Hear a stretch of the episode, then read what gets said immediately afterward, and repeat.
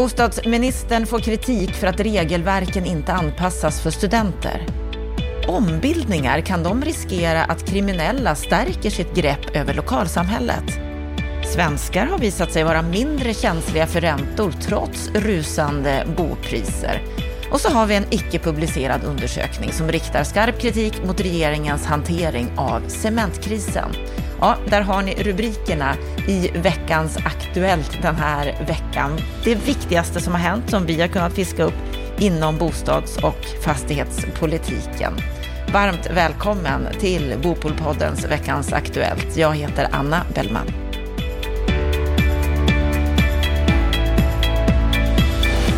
Under veckan som har gått så har det hänt många saker och vi ska börja med studentbostäder. Märta Stenevi får kritik för att hon inte anpassar regelverken för studenter.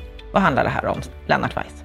Ja, det är alltså Stina Åhlén som är VD på Studentbostadsföretagen och eh, Oskar Wik som är vice ordförande för Sveriges förenade studentkårer som på Altinget eh, riktar skarp kritik mot Märta Stenevi Eh, för att hon inte lyssnar på studenterna när det gäller två krav som de har framfört. Det ena kravet som man har lanserat är att man ska genomföra en, en anpassning av regelverket för studenter. Man vill helt enkelt att studentbostaden ska klassas som kategoribostad och, och eh, för fram ett förslag om lättnader i tillgänglighetskraven genom att eh, endast tillgänglighetsanpassa 20 procent av bostäderna så skulle man kunna skapa billigare bostäder och fler bostäder.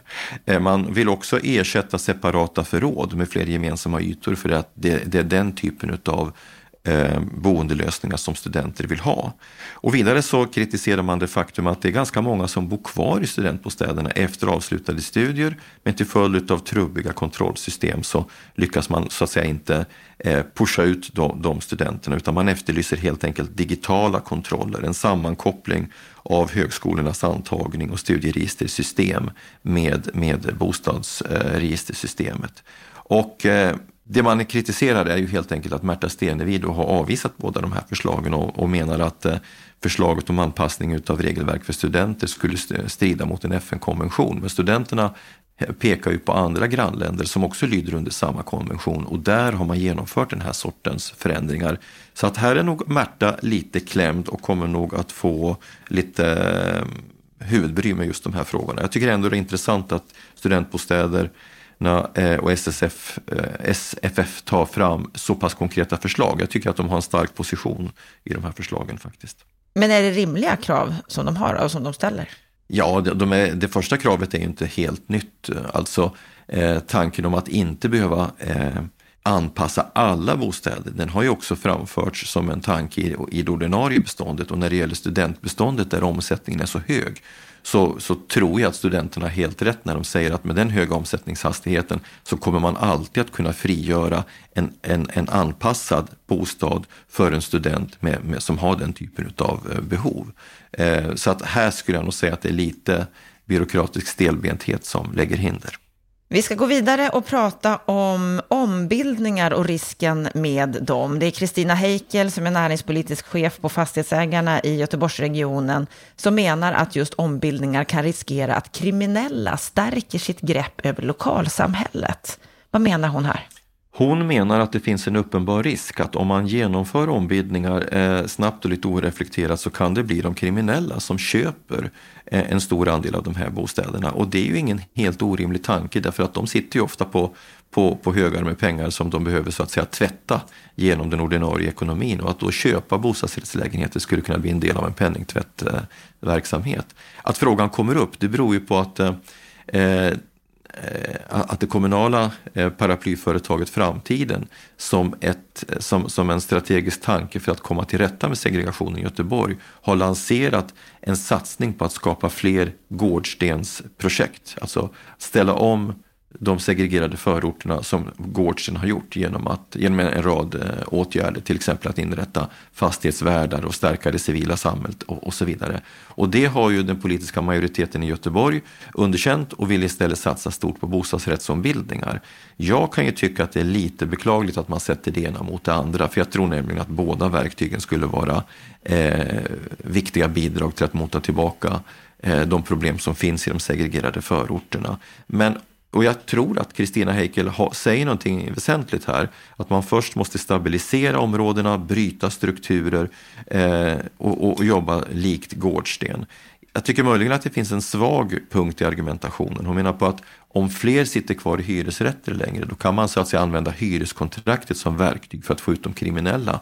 Men då blir frågan, har man de facto gjort så från de privata och kommunala fastighetsägarna? De, det jag har läst om, om, om Göteborgsföretagens agerande, det är att man inte ens har ingripit, eh, när, trots att man i många fall har vetat att de kriminella har beslagtagit hela förrådsplan och har så att säga stöldgods och annat, eh, vapengömmor och så. Och man har helt enkelt inte vågat gå in. Så att eh, Kristina eh, har väl i en principiell mening kanske inte fel, men, men då, då, får man väl säga, då får väl fastighetsägarna som sitter på stora hyresbestånd gaska upp sig också. Då, va? Men eh, det här är en intressant diskussion. Den är inte svart eller vit och jag tycker att hon tillför en dimension i den diskussionen. Är det ett stort problem? Ja, absolut. Jag menar, boendet är ju en del av kärnan i, i, i den problemställning som vi ser nu. Det är klart att eh, Eh, att vi har tappat kontrollen över invandringen i vissa förorter, det, det är ju helt uppenbart. Och att de Eh, jag ska säga, förvildade ungdomar som har kommit med invandrarfamiljer har slagit sig ihop med svenskar som är kriminella eh, och skapat gäng som i sin tur eh, är, viktiga länkar i hela narkotikakedjan. Det är helt uppenbart och att de har fått fotfäste i förorter där medelklassen har flytt. Det är uppenbart. Så man måste ju bryta segregationen som en del av strategin för att långsiktigt förändra de här förutsättningarna. Så att de, de alla har ju rätt i att boendet är en del av nyckeln här, men det krävs en lång rad andra åtgärder. Just nu är det ju nästan bara en debatt om polisiära åtgärder och långa fängelsestraff. Och det behöver man naturligtvis eh, ha just nu, för nu är det ju ett krig, liksom ett partiellt krig mot de här gängen. Men i nästa steg måste man ju fundera på hur man ska bryta osunda samhällsstrukturer som kanske ligger 50-60 år tillbaka i tiden. Och då är det här ett väsentligt inlägg tycker jag. Vi ska gå vidare och prata om just det här med vikten av att äga. Det är Peter Wennblad som är ledarskribent på Svenska Dagbladet som har skrivit just en artikel om detta, att äga är bättre än hyra. Peter Wennblad är ett ganska nytt ansikte för mig. Han är ju alltså ledarskribent på Svenskan. Jag brukar inte läsa Svenskan med något större intresse. Jag tycker ofta att de har ett eh, lite arrogant och mästrande tonläge. Men eh, det ser man inte alls hos Peter och dessutom så kan jag bara säga att när jag läste den här ledartexten från i tisdags då, 31 eh, augusti, så log jag allt mer med hela ansiktet.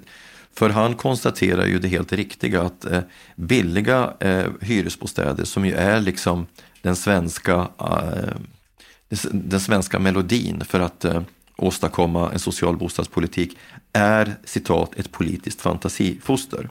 Det är dyrare, och då refererar han till HSB-utredningen som kom för ett par veckor sedan. Det är dyrare att bo i nyproducerad hyresrätt än i motsvarande ägd bostad och den skillnaden ökar över tid.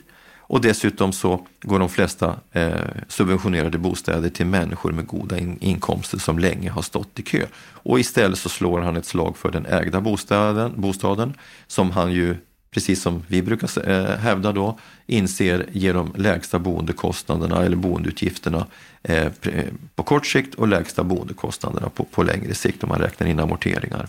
Och istället så har vi då fått en serie åtgärder som försvårar för unga familjer att ta sig in på den ägda marknaden, vilket han då kritiserar. Han kallar, han kallar eh, de här höga kalkylräntorna, kalpräntorna, för verklighetsfrämmande. Han kritiserar de tvingande amorteringskraven som är ett tvångssparande och refererar till Lars E.O. Svensson. Och det han gör allra sist som jag gillar, det är att han knyter an till en politisk tradition som både har funnits inom den svenska socialdemokratin, det vill säga egna hemsrörelsen, den kooperativa satsningen på bostadsrätt, alltså att bo till självkostnad, egenmaktstanken, med det norska Arbeiderpartiet där han citerar eh, en gammal maxim eh, som, som heter då en, en var familj bor, bör eje sitt eget hem och även idag 2021 så står det i Arbeiderpartiets partiprogram Folk skall köpa och eje egen bolig.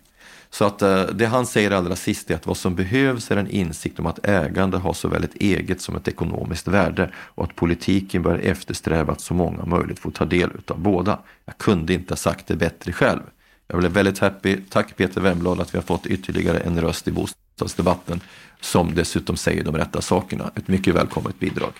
Och om vi då går vidare i samma tema, samma riktning så ser vi återigen då i Svenska Dagbladet att man skriver om att svenskar är mindre känsliga för räntor trots rusande bopriser. Svenska Dagbladet har själv tagit fram information om det här.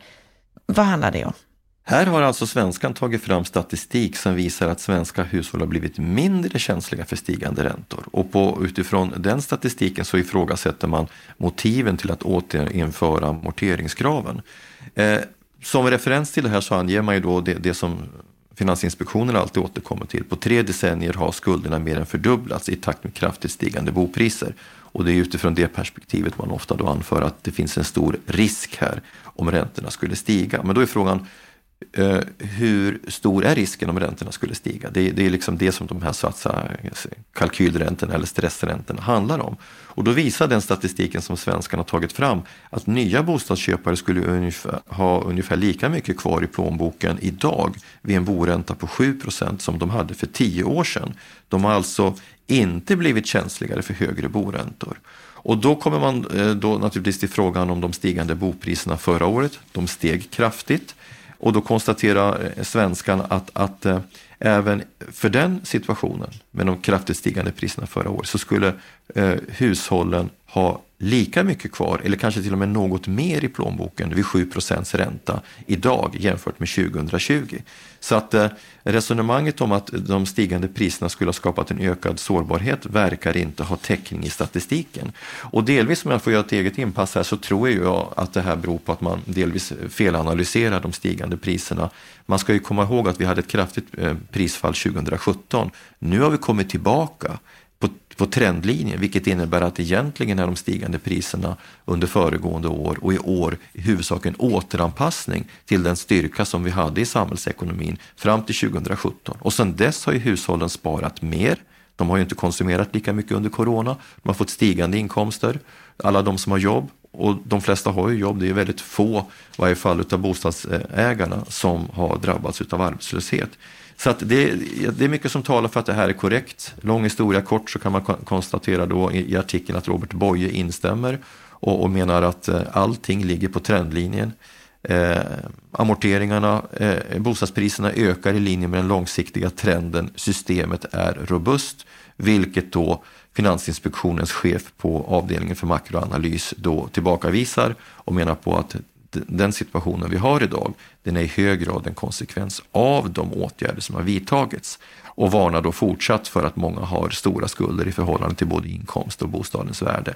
Den här debatten kommer alltså fortsätta, men jag tycker att det, det som jag tycker den här artikeln visar, det är att eh, Finansinspektionen har en irriterande tendens att filtrera fram den statistik som talar för deras egna, egna hårt eh, cementerade ståndpunkter, men tar inte fram statistik som talar i den andra riktningen. Det är irriterande och det är inte vad ska vi säga, i linje med det man förväntar sig utav en oberoende expertmyndighet som Finansinspektionen.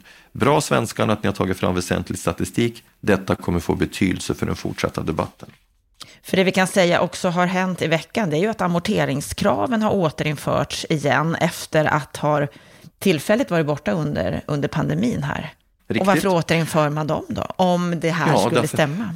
Därför att man har då eh, varit, eh, jag, jag, tycker man har argumenterat närmast hysteriskt över prisökningarna förra året. Och här har det kommit eh, hypoteser presenterade, till och med utredningar, förlåt, rapporter ifrån både Finansinspektionen och Riksbanken där man försöker hitta argument som eh, eh, för, för ja, från Riksbankens vidkommande då för att den, den, drivna, den, den givna penningpolitiken har varit korrekt och det är inte den politikens fel. Den, den, den, den, rapporten som vi refererade i juni talar mycket om beteendeförändringar, det vill säga att hushållen uppvärderar sina bostäder. Och Finansinspektionen har varnat för att priserna ökar instabiliteten i systemet. Men, men vi vet ju tämligen väl, vilket ju då Veidekkes nya marknadsrapport som kommer ut då nästa vecka eh, tydligt verifierar att bopriserna är väldigt mycket en, en effekt utav de, de eh, eh av den stora 80-talskullen som nu efterfrågar större bostäder och där har du en stark eh, prisutveckling. Men framförallt så har du en underliggande stark ekonomi hos hushållen som driver priser. Alltså priser uppstår liksom inte ur tomma intet utan priser stiger därför att hushållen har köpkraft och det har de tack vare inkomster men framförallt eh, finansiella tillgångar. Och om börsen går som den har gjort, då stiger priser. Det är liksom inte märkvärdigare än så. Även om vi har amorteringskrav? Precis. Vi ska gå vidare och prata om cementkrisen, för att i veckan har det kommit fram en icke-publicerad undersökning. Det är SvD som har fått fram en icke-publicerad undersökning som riktar skarp kritik mot bland annat regeringens hantering av den här frågan. Det här är en första klassens nyhet som även den presenteras på, på Svenskans ledarsida utav Peter Wennblad. Det är alltså så att eh, Svenskan har fått ut eller fått tillgång till en, en eh, rapport som, som regeringen beställde av Sveriges geologiska undersökningar parallellt med att man begärde en, en utredning från, jag tror det var Ramböll, om de, de, de möjliga eh, problemen som skulle kunna uppstå om man lägger ner Cementa. Och SGUs utredning visar ju att, eh, är oerhört mycket mer kritisk än Ramböll. Rambölls utredning byggde mycket på att man gjorde intervjuundersökningar med folk i branschen. Men här har alltså SGU analyserat eh, situationen eh, som sådan. Och i rapporten så konstaterar ju SGU att det är helt orealistiskt att ersätta den gotländska kalken med sten från andra täkter i Sverige. Vi har helt enkelt för få alternativa täkter. Och så skriver man, givet att, givet att det ska gå att genomföra pågående och planerade bostadsprojekt, infrastrukturprojekt, vindkraftsutbyggnad, drift av underjordsgruvor och så vidare, är, det, är alternativet att merparten av kalkstensråvaran, cement eller betong behöver importeras helt omöjlig. Så att eh, det är en mycket, mycket skarp kritik ifrån eh, SGU som avslutas med att man skriver att det som nu sker med svensk cementproduktion är ett exempel på hur man kan inducera kritikalitet för en råvara helt på egen hand. Vad betyder då detta uttryck inducera kritikalitet? Det betyder att medvetet skapa brist på en samhällsviktig eh, produkt eller som Peter Wennblad väljer att avsluta, helt, helt enkelt hur man lägger krokben för sig själv och Sverige. Det här är mycket intressanta uppgifter som, som då publiceras och det visar att man har liksom inte haft en strategi från regeringskansliets sida för att hantera ett stopp för cementproduktionen eh, i Slite. Och eh, jag ser ju att många, med naturligtvis viss rätt då, argumenterar för att vi ska bygga mer i trä. Men det gäller ju husbyggande och det gäller ju ovan mark. Fundamenten görs ju fortfarande av betong med cementråvara. Vägar, broar, inte minst en höghastighetsjärnväg, fundament till vindkraftverk och så vidare är eh, betong som baserar sig på cement som bindningsmaterial. Så att, eh, och även trä är ju faktiskt en bristvara. Jag menar, vi ser ju redan nu hur det är ett slagsmål om om, om, om träråvaran och spänningar mellan att å ena sidan bevara naturskog och å andra sidan få ut mer trä eh, eh, och träråvara, skogsråvara ur skogen. Så att hur man än vänder rumpan så har man den bak och SGU-studien här kommer få betydelse för den fortsatta debatten. Det kan vi vara helt övertygade om. Vi ska avsluta veckans Aktuellt med att berätta att Sofia Follstad som är transaktionschef på Studentbostäder i Norden AB, hon fick i torsdags utmärkelsen Årets unga fastighetskvinna. Och det är ju en trevlig nyhet att avsluta med, eller hur? Det var allt från oss den här veckan. Är det så att du vill förkovra dig mer, ja, gå då in på bostadspolitik.se. Där samlar vi alla artiklar som vi kommer åt som har med det bostads och fastighetspolitiska området att göra. Ha en riktigt, riktigt trevlig helg.